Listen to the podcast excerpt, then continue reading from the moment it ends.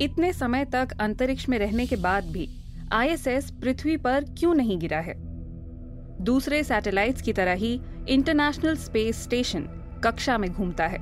उस पर दो तरह के बल काम करते हैं। अब केंद्र बल उसे पृथ्वी से दूर धकेलता है, जबकि गुरुत्वाकर्षण बल पृथ्वी की तरफ़।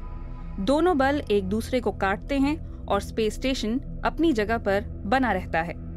पृथ्वी की सतह से 400 किलोमीटर ऊपर परिक्रमा कर रहे आईएसएस में बलों के संतुलन के कारण ही भारहीनता पैदा होती है। लेकिन यह संतुलन बिगड़ भी सकता है। इतनी ऊंचाई पर भी कुछ वातावरण होता है।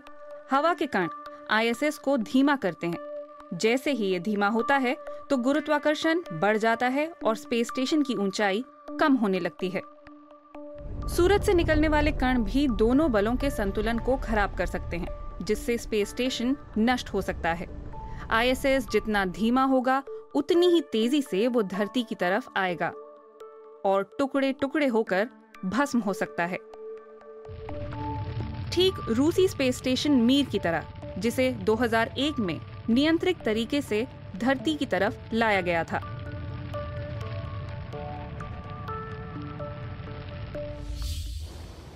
ऐसा ना हो इसके लिए समय समय पर आईएसएस की मरम्मत होती है। सैटेलाइट ऐसे उपकरणों से लैस होते हैं जो आईएसएस की ऊंचाई को बनाए रखते हैं। नियमित तौर पर वहाँ स्पेस सप्लाई शिप जाते हैं और ऊंचाई को बढ़ाने के लिए उसे बूस्ट करते हैं।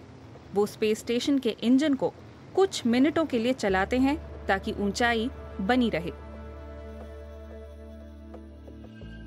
2015 में आईएसएस की ऊंचाई में हर दिन 50 से 150 मीटर की कमी आ रही है।